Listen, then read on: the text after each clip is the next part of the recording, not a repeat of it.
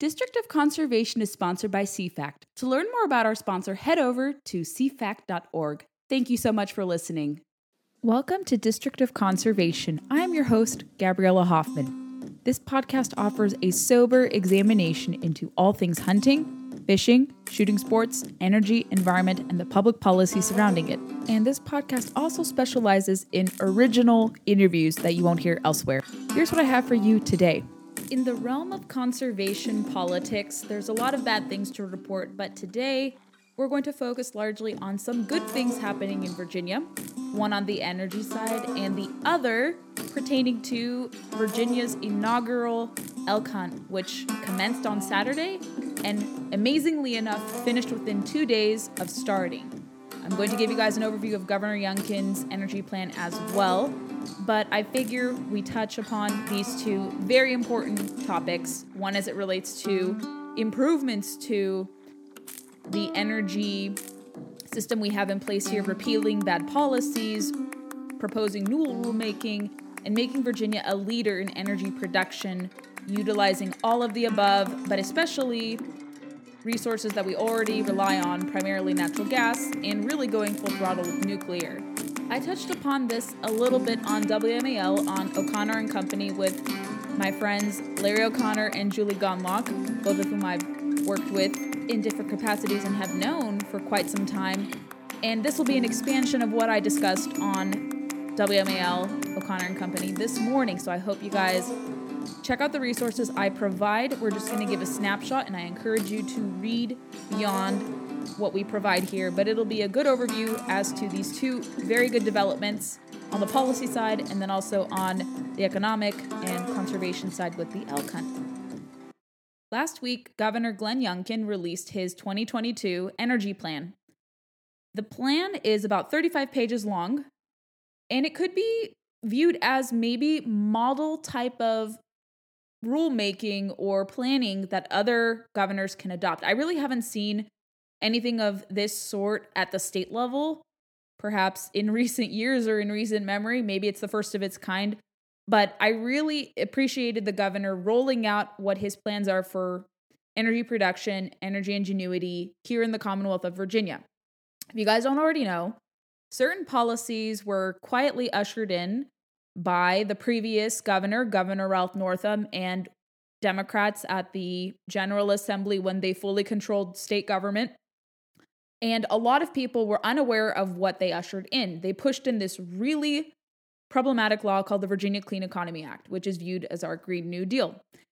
In that law and also supplemental laws, they also passed regulations for supposed combating of air pollution, they also tied us to California's emission standards and phasing away of gas powered cars by 2035. The governor has pledged to get us out of that agreement.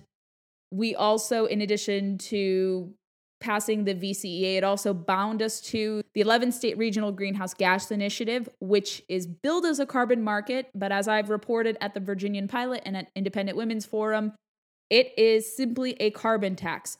So, what this market does is it disincentivizes producers, companies in this example, from using carbon intensive goods and using carbon intensive products and services, and you'll be penalized if you do that. And like any tax, those costs are passed down onto consumers.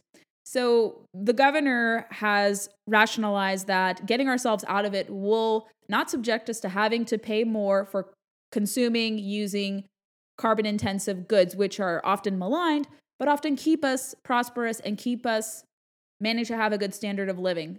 He wants to get us out of Reggie, that's what it's called. He also really went deep into his support of making Virginia, the Commonwealth of Virginia, a hub for nuclear energy. If you guys don't already know this, Virginia actually produces a lot of nuclear energy Per our electric grid, if you look under the Energy Information Administration, which is a subsidiary of the Department of Energy, 29% of Virginia's utility scale electricity net generation is nuclear energy. And nuclear, if you aren't already aware, a lot of environmentalists have dismissed it. They've said it's dangerous, but more people, including preservationists, are coming around to nuclear.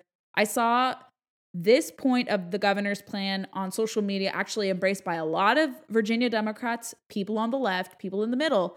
People responded very positively to his point of making Virginia a nuclear hub, which I really appreciated.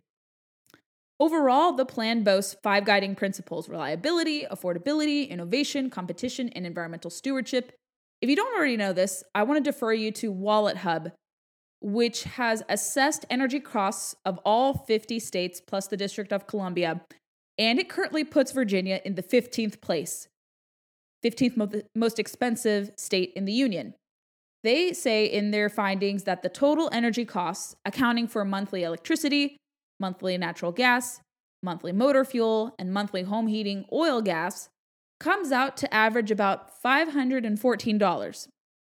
And if you have looked at your Dominion bill or your Appalachian Power bill recently, costs have been going up for electricity and just about everything across the board. And it doesn't help when you have federal policies also discouraging cheap energy production as well. But I digress. And because of the Virginia Clean Economy Act being adopted, we are starting to see more. We're paying more to transition to solar and wind, which are unreliable in many instances when you put it wholesale when you put it on a big scale. And that is why we're seeing costs go up. It's not Russia's war in Ukraine. That may have a little bit of impact, but it's policies here at the state level and even federally as to why we're paying more at the pump, why we're paying more in our electric bills. What I understood from reading this about the governor's overall goal in trying to dismantle the VCEA, he can't legally do it at this point because this was codified and signed into law by Governor Northam. So he has to wait until he has control of both chambers of the General Assembly, our state legislature, by January 2024 if state Republicans win the Senate chamber back in November of next year to fully dismantle it. But my understanding was that he wants to defang the VCA. He wants to withdraw us from Reggie. He wants to not have us phase out gas powered cars from the Commonwealth of Virginia. If you guys don't already know, in terms of the current fleet of cars here in Virginia, what is sold uh, in terms of possession. According to most recent findings, I made sure I included this in my town hall article when assessing the governor's plan. Only 0.5% of the vehicular fleet is electric vehicles.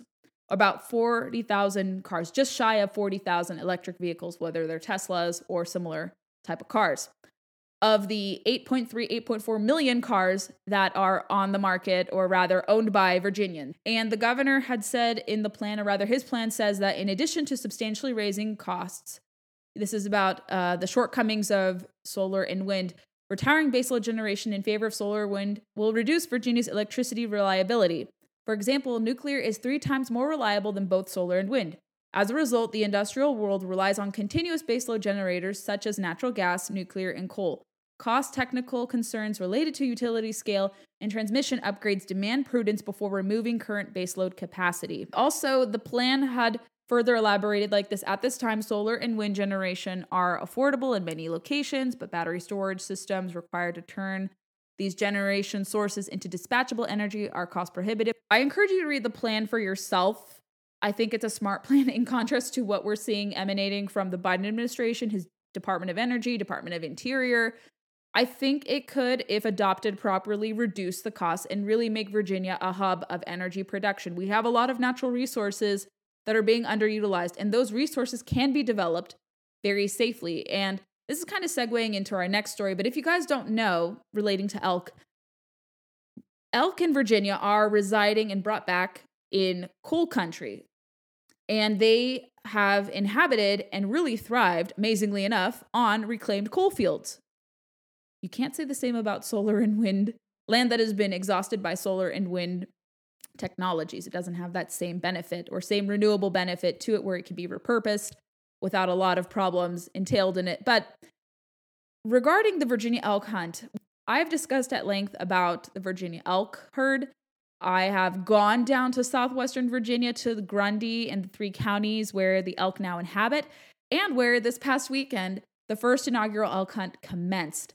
There were five lottery winners drawn from the elk lottery tag. I entered into it and I did not win, unfortunately, but I'm hoping in the future I will and I can have that opportunity. But five tags were from the lottery system, and a separate sixth tag was dispersed and issued by the Virginia chapter of the Rocky Mountain Elk Foundation. So six hunters, I think five of them were in state and one may have been out of state. I don't know the exact specifications of that, but I know most were primarily Virginia residents. They, within two and a half days of having the opportunity to chase elk in the three counties in Buchanan, Dickenson, and Wise counties, the season uh, was taking place between October 8th and October 14th. But because all tags have been harvested, the season now ends because that quota has been met. And because of people contributing and entering to the lottery, our elk tag lottery, we had over $600,000 in conservation funding generated from the 31,000 people, myself included, my dad too, and some friends that entered into this lottery to pump back to elk conservation efforts. And if you want to revisit kind of the elk management plan, I can include links and I will include links in the show notes for you guys to revisit. And one individual who I've spoken to for Conservation Nation early on in the series was Leon Boyd, who was one of the key people behind elk reintroduction efforts. And then Leon brought on other private stakeholders, landowners. He's cooperated and worked very closely with the Virginia Department of Wildlife Resources, which previously was the Virginia Department of Game and Inland Fisheries. But he's worked with the state, he's worked with private stakeholders to really assess whether or not there is the potential and viability to bring back the elk. And within 10 years of the elk management plan being adopted, but this was decades long effort. This is not just 10 years and whoa, the elk are back within 10 years. Many, many years of planning materialized into the formal plan being adopted and elk being reintroduced. And I think elk were formally reintroduced sometime in 2012, if I, my memory serves me correct. And within 10 years, it's amazing that the elk reached a sustainable number, about 400 individuals, which was the ter- determination in the law to legalize the hunt, which was signed into law by Governor Northam, one of the few things that he did well in the Commonwealth of Virginia, but it's a bipartisan effort. You had Democrats and Republicans overwhelmingly support the creation of the elk tag according to the elk management plan. And that management plan said we will allow a highly regulated lottery hunt once 400 individuals are witnessed in the herd. And that is what materialized here. And within such a short amount of time, within a decade of elk being reintroduced, formally speaking, to Virginia, we now have a lottery hunt. That is conservation at work. A lot of people begrudge hunters and elk hunters, big game hunters, because they don't like the act of hunting or they misunderstand how conservation funding works. Obviously, the mechanism from which conservation emanates is technical but pretty easy to understand. You have the Pittman Robertson Act of 1937, which says that excise taxes will be collected on guns, ammunition, licenses, things that sort on the hunting side. And similarly, on the fishing side, there's the Dingell Johnson Amendment, where you have an excise tax collected on boating, licenses, tackle, things of that sort, as well as a companion to Pittman Robertson. And whenever you buy guns, whenever you buy a license, and also in nonprofit organizations, they raise money outside of the excise taxes collected as well. Combine those two together, you're getting millions of dollars, if not billions, cumulatively speaking, but a lot in Virginia too, on an individual basis, that are going back to supporting conservation efforts to ensure that the elk herd remains strong, that they're not poached, that their population continues to grow. And it's not counterintuitive to protect the elk for hunter enjoyment, especially in a highly regulated fa- fashion. Hunters care very much about the elk coming back and elk not being extirpated from the state. The last elk was the eastern elk variety. There was a separate variety. It's a little different from the Rocky Mountain elk that they put here in Virginia from Kentucky. But the last eastern elk was extirpated from the region in 1850s and it's now full circle where you have elk thriving and people can view and you don't have to hunt elk. You can go down to southwestern virginia the three counties that comprise the elk management zone and you can admire the elk and see them very freely. There's elk tours there's opportunities to do animal viewing just to get a feel for the region because that region does need a lot of economic support. They've been really hit hard by a lot of natural disasters economic downturns.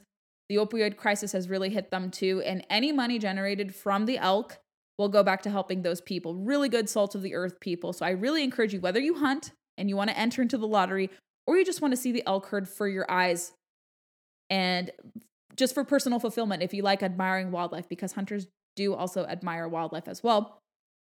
Definitely go down there, especially when they're bugling. What do you think of my assessment of Governor Youngkin's energy plan and kind of thoughts on our inaugural elk hunt and the success that has already been seen with it in the short amount of time that it's already happened?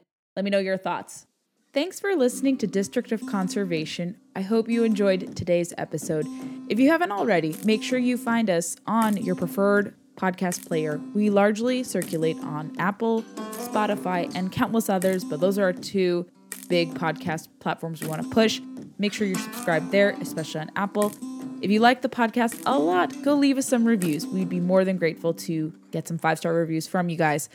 Moreover, we are on Facebook, Instagram, and Twitter, and a little bit on YouTube. We don't populate there, but connect with us on social media. Find me personally on social media with blue check marks. Super easy to find, and I would love to hear your feedback and know who you'd like to see on the podcast. Thanks for listening to District of Conservation. Stay tuned for the next episode.